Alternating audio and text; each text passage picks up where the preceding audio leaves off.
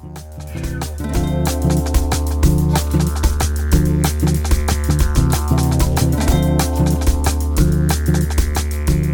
dear listener. Welcome to Charity Chat.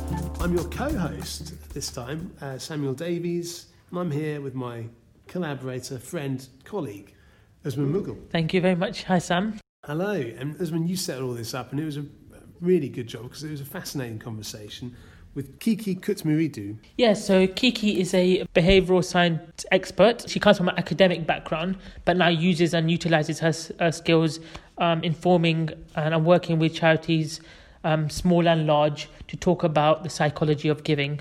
So, what we spoke about in this podcast was really interesting. It was how charity can utilize academic research mm-hmm. that has been conducted and how charities can understand their audience better and able to target their campaigns or their fundraising activities so they can get better results.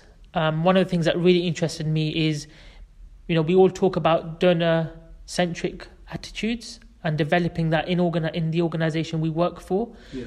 But what came across really closely in, in Kiki's conversation with us was we have to make donors as a very important part of that cog in order to understand their needs, what they want out of the relationship. And that was a really insightful conversation. Brilliant. Well, here's the conversation.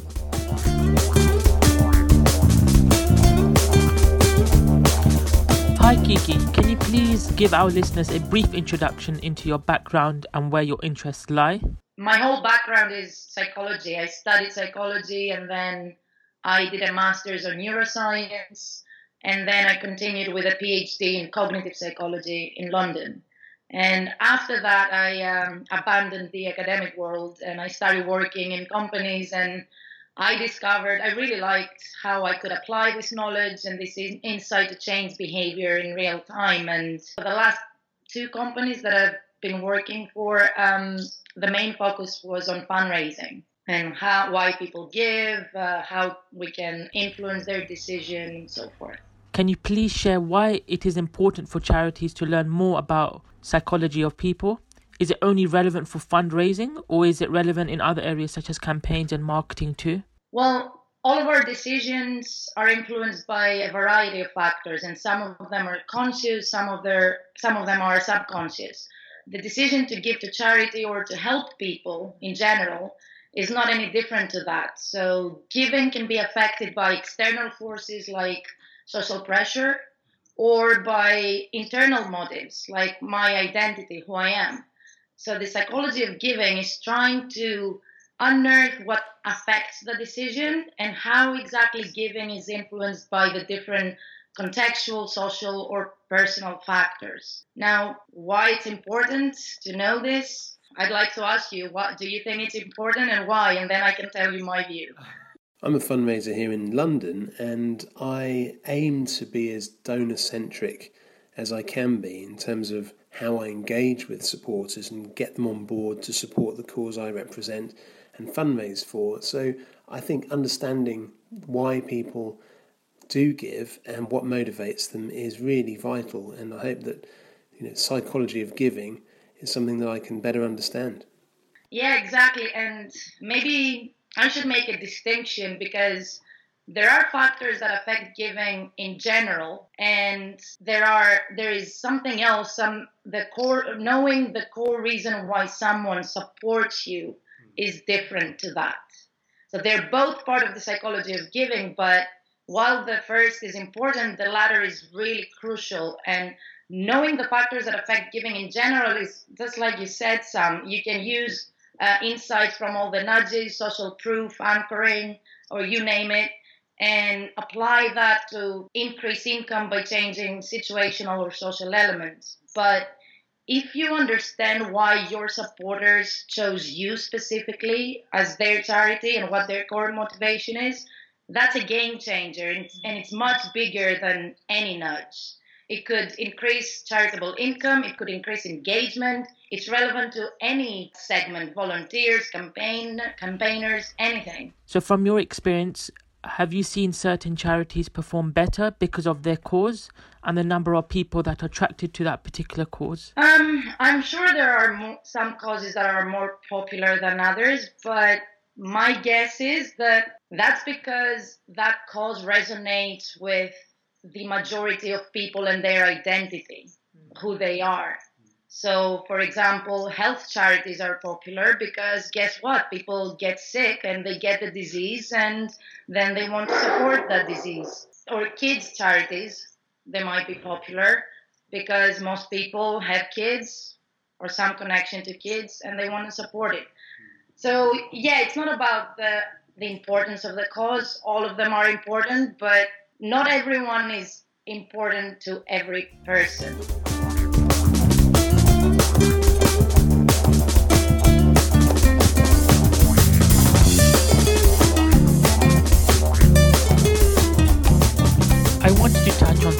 Journeys and how charities can tap into that using this understanding of psychology we have spoken about so far. For example, once we have a supporter on board and we know that that supporter is willing to give to our cause, how do we engage with the supporter further? Well, there are many insights from behavioral science that could be tested in an effort to, say, increase average gift or response rates or engagement, you name it again, volunteering. Uh, we already mentioned social proof. You can share what others are doing to motivate people to do the same thing, or you could delay a payment of an upgrade to reduce the pain of pain so people have the sense that they're not losing any money right now, or you can give people the sense that they're donating a complete set to increase their sense of impact and that will keep them engaged and involved and retain them. The best way to do it is by discovering who they are, their identity, what is it that connects them to the cause, what's the part of them that is shared with the charity, and play that back. Otherwise, the, the stewardship journey is almost irrelevant. Mm. So, along with the identity, you also need to discover preferences. How do people want to communicate with you? And you need to respect that. Because otherwise, what happens right now is that people end up giving despite the stewardship journey and not thanks to it. We have proof of that. Um, the Donor Voice Feedback Platform does what the name suggests. It allows supporters to leave feedback after any transaction or interaction with a charity. And I'm going to share um, one comment that a person left. This supporter shared that he felt bombarded by the emails that the charity was sending him. So what he did was he created a folder and he automatically directed all the emails from that charity to that folder. Oh, And then once a year, he would go to that folder, pick an email at random, and make his annual donation. Isn't that amazing? So this person is so committed to the charity that he found a way to stop himself from being annoyed and frustrated by the emails that the charity was sending him. Yeah. And at the same time, you might have a digital team that think that they're nurturing, surprising, delighting him. And they might think it works because he continues to give each year. But yeah, best intentions are not enough. You just need to know why people support you, what are their preferences, and that's the only way you could actually surprise and delight them. What this supporter wanted was not to receive so many emails. If the charity had known this, they could surprise and delight him by suggesting he made his annual donation a recurring one. That also removes the hassle of him having to do it every year.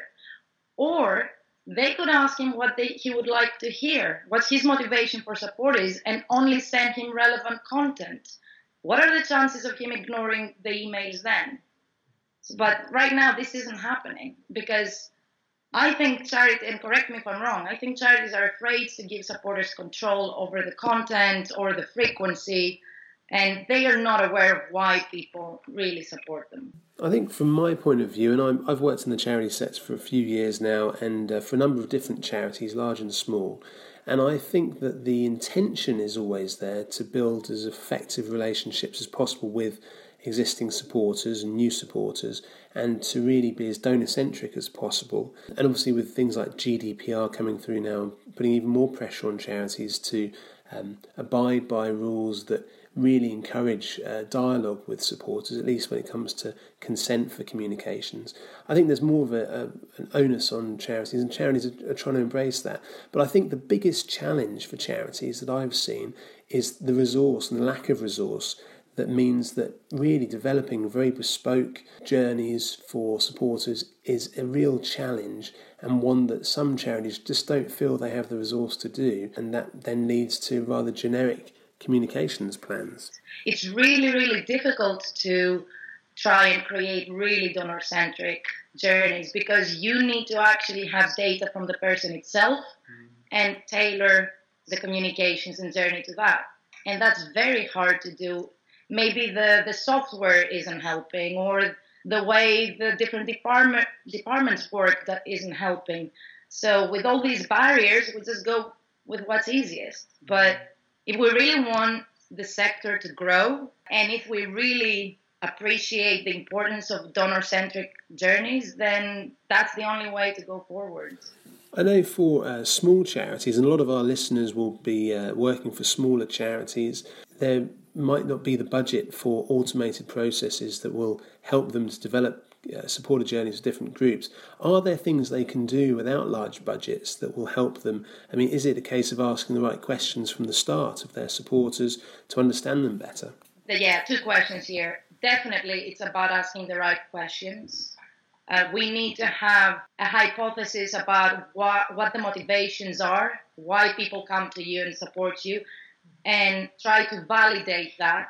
And through a piece of work, I mean, we do it at Donor Voice, but there are other ways you can validate what, why people support you. And once you have the answer, then you need to go to all of your supporters. You need to speak to them personally and ask that question that will identify them as motivation A versus motivation B, or identity A versus identity B. And there is no way to go around that. There is no way you can assume what that identity is based on, I don't know, demographic or whatever it might be. You need to speak to the person itself. So, based on that, I'd say that smaller charities have it easier. It's easier for them to manage the volume and the supporters than bigger charities. Mm. It, it's possible for everyone. I suppose then there's a responsibility to really hear what the supporters have said and respond accordingly so as not to show that you're not listening, especially if you've asked those questions. I know that there have been examples that I've seen where um, it's happened to me where I've contacted a, charity, supported a charity, and then I've been uh, written uh, to uh, with the wrong name, and that just makes me feel uh, pretty irritated and probably less likely to support the charity. So there's that there's that other responsibility then, I suppose, if you, you ask the question. Yeah, we we are the most important self. Uh, the most important person is us in our mind. So how can't you remember my name? It's like it's unacceptable. Yeah, people get offended by this, and it, it, makes sense. But at the same time, everyone is guilty because, like I said, it's very difficult to keep track of everything. And the bigger a charity is, the more difficult it becomes. That's why I said for smaller charities, it actually might be easier to keep track of your, do- of your donors, their motivation, their interests. But there is te- the technology exists. Mm-hmm. We can make use of it and try to find out what people want and as you say act on it because the moment you ask you create an expectation if i ask you what your favorite food is when i ask you for dinner you kind of expect me to prepare your favorite food right mm-hmm. otherwise why did i ask when we ask people to give their feedback they expect us to respond to it especially if they made a complaint the last couple of years in fundraising has been a difficult one. There have been a few scandals in the media, but there are also other barriers to giving. So, for example, even though people want to give, perhaps they're not able to, or they're not able to at the level that we're asking for. So, how can charities confront these issues? Yeah, barriers to giving. The problem isn't that there isn't a solution to a barrier. The problem is that the the reason why you stopped giving might be completely different to the reason why I stopped giving. So unfortunately, we can't have one solution that would tackle all the different reasons unless there is a specific crisis like something in the media and then you can assume that most of your supporters will have lost trust. So, yeah, you have a campaign to tackle mistrust with a big dose of transparency and honesty and all of that. But these are rare cases. What happens usually is that people stop giving because of something that happens to them personally, whether that's a financial crisis or they stop believing in the cause or whatever it is. So, again, unfortunately, um, the only way to tackle this is to find out why you stopped giving and then go back with a tailored approach.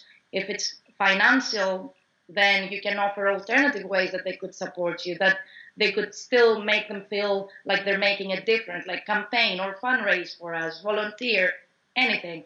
And then when they're back on their feet, guess what? They're going to give again because you respected them at their time of need so now they're they're back to help you. If they've stopped believing in the cause, that's your opportunity to make them buy into it again, prove its value, show the difference you make. If they're happy with what they're giving now, automate it, remove the hassle for them, and then again they will be grateful and this might lead to something else. So again, there is a right approach to tackle every barrier, but we just can't guess it nor assume that it's the same for everyone and go with one blast. And that is a challenge in itself, isn't it? The fact that charities have to talk to their donors individually. And that's not always possible, but sometimes we have to do that, but it can be difficult. And they're right, it is difficult to do, but if they want to re engage people, that's the only way to do it. Would you respond to something generic that doesn't cover your needs? I wouldn't if I knew it's a massive effort to re-engage me without having spent the time to listen to what my needs are, why I stopped giving. It's the only way. And like I said, the, the technology is here. I mean, the, these feedback, uh, the listening post that we have, acquiring feedback from everyone, people who stop giving, people who are newly acquired, people who are monthly donors. And that's how you can gradually and not 100% not even 50% but 20% of the donors you can have a personal conversation and tackle their, their personal issues and fix it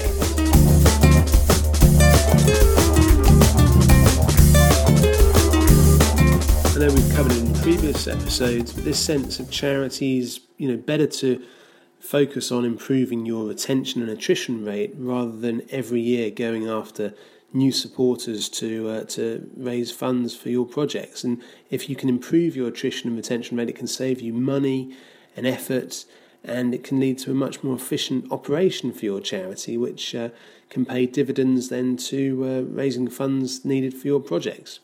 And uh, I think that's there's lots of evidence to suggest that's the case. No, I, I agree. It's very short-sighted. It's just to keep going, the machine going, but it's not a smart move. Just keep putting people in that are leaving in a month or two. We just need to stop people from leaving. I wonder if you can uh, comment on this idea of asking the right questions, because I heard this anecdote about a, a uh, major movie streaming platform uh, that apparently ran a uh, focus group and asked people what kind of movies they would like to watch on their site.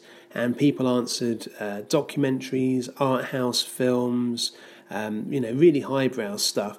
And uh, and so they went out and they then put this on their site, and nobody watched it because people instead wanted to watch Adam Sandler movies and really, you know, easy easy watching stuff. So what what is this kind of sense of uh, aspiration versus realistic kind of answers, truthful answers? What does that mean for small charities if they're trying to develop understandings of their supporters? How does that affect um, the questions that they're asking and, and should be asking? Uh, survey methodology is a science. Well, the questions you ask are more important uh, or as important as the answers you get. So what you just described is a classic example of social desirability. Right. You asked me what movies I'd like to watch, so I I desire you to see me as a sophisticated person with lots of interests. So that's what I'm gonna say. Mm. In reality, I just want to watch rom coms and eat ice cream, and that's it. So it's not that we can't trust any answer. We can if we ask the right questions.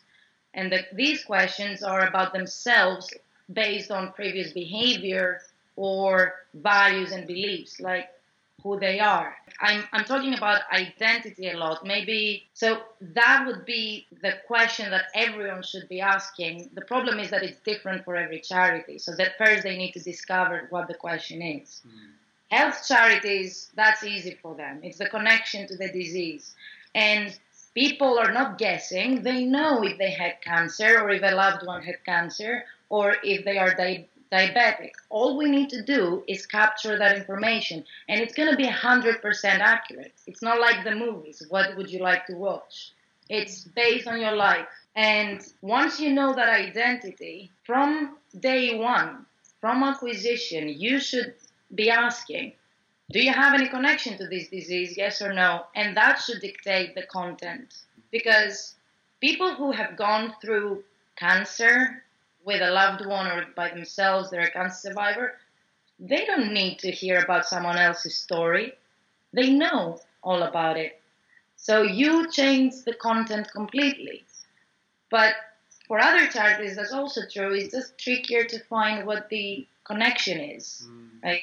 But it's true for everyone. Like environmentalists are going to help conservation charities. Parents are going to help kids charities even for international relief, we've done some work and we found that there is a globalist identity, this um, connection that you feel with everyone around the world. You feel like that people are more alike than different, so you help anyone and everyone the same. So for each charity and each cause, there is a part of you that makes you support that specific organization.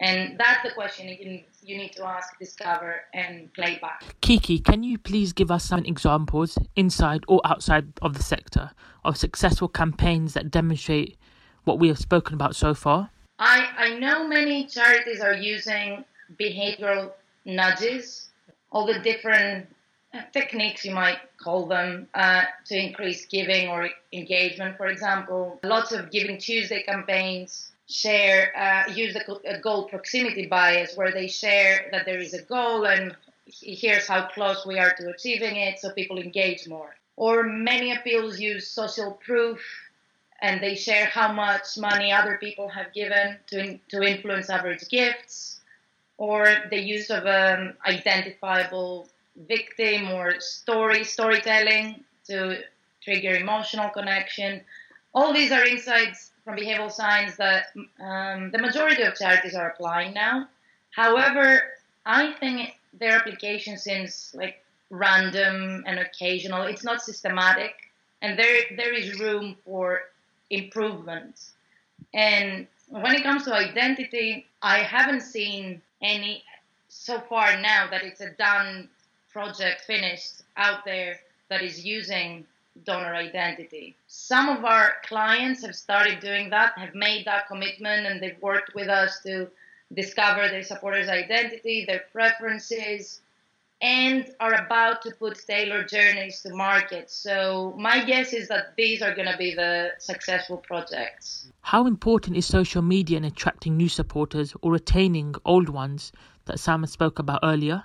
Uh, social media is a tricky one because um, it helps charities to reach many, many people. It also gives the opportunity to people to share what they've done.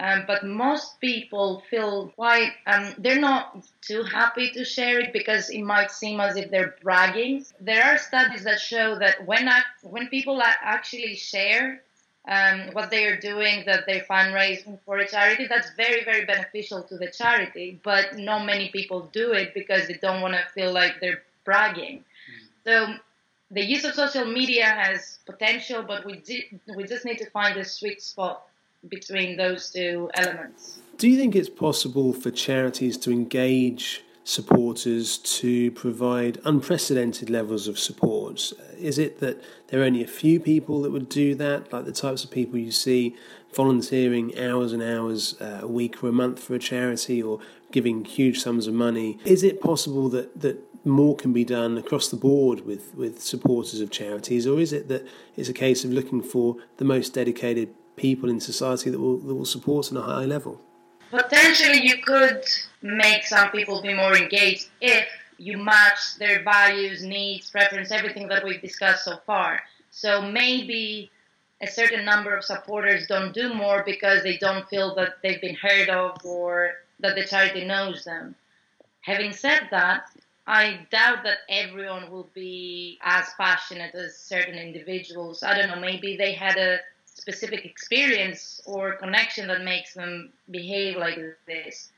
And so I don't think everyone would do that. But also, I don't think we should expect everyone to do that. We should be happy with the support that they are happy to give at any level. We've spoken a lot about individuals giving to charities, but how does that differ, if it does, to trust and foundations or corporate fundraising? There is one common element. They all involve people and or they're run by people. So once again there will be factors explaining their decisions in their respective contexts. And yes, it's true that these factors may differ between the different segments of fundraising, but there is extensive research and literature for all the different areas. So you just need to be aware of it and try to apply it to your work. So, for example, major donors, it's a completely different segment to individual giving. But we know from the literature that they care more about their personal impact than what we can do together. So, messages that charities use together, we can save X, Y, Z. That's a message that it's not going to motivate them or some of them give out of um, obligation or a need to give something back. And these major donors wouldn't like to be recognized for their uh, contribution. But you need to know that that's what motivates them so then you can respect their wishes. So there are insights from psychology of giving for every type of fundraising, which can be extremely useful. Charities just need to assign value to it and start working with behavioral scientists so they can have access to it and know how to apply it appropriately. Are there any websites, links that you would suggest that I can look into and learn more about this subject? My recommendation is that yes, reading is great, and I encourage charities to get to know this field more, but just reading about it doesn't mean that you can apply it. So I need to caution people that because it sounds so intuitive or fun, all these nudges, we feel like it's easy to apply, but sometimes they can backfire massively just because we don't really understand how they work. Kiki Koutmeridou, thank you for contributing to Charity Chat. Thank you for inviting me. It was fun.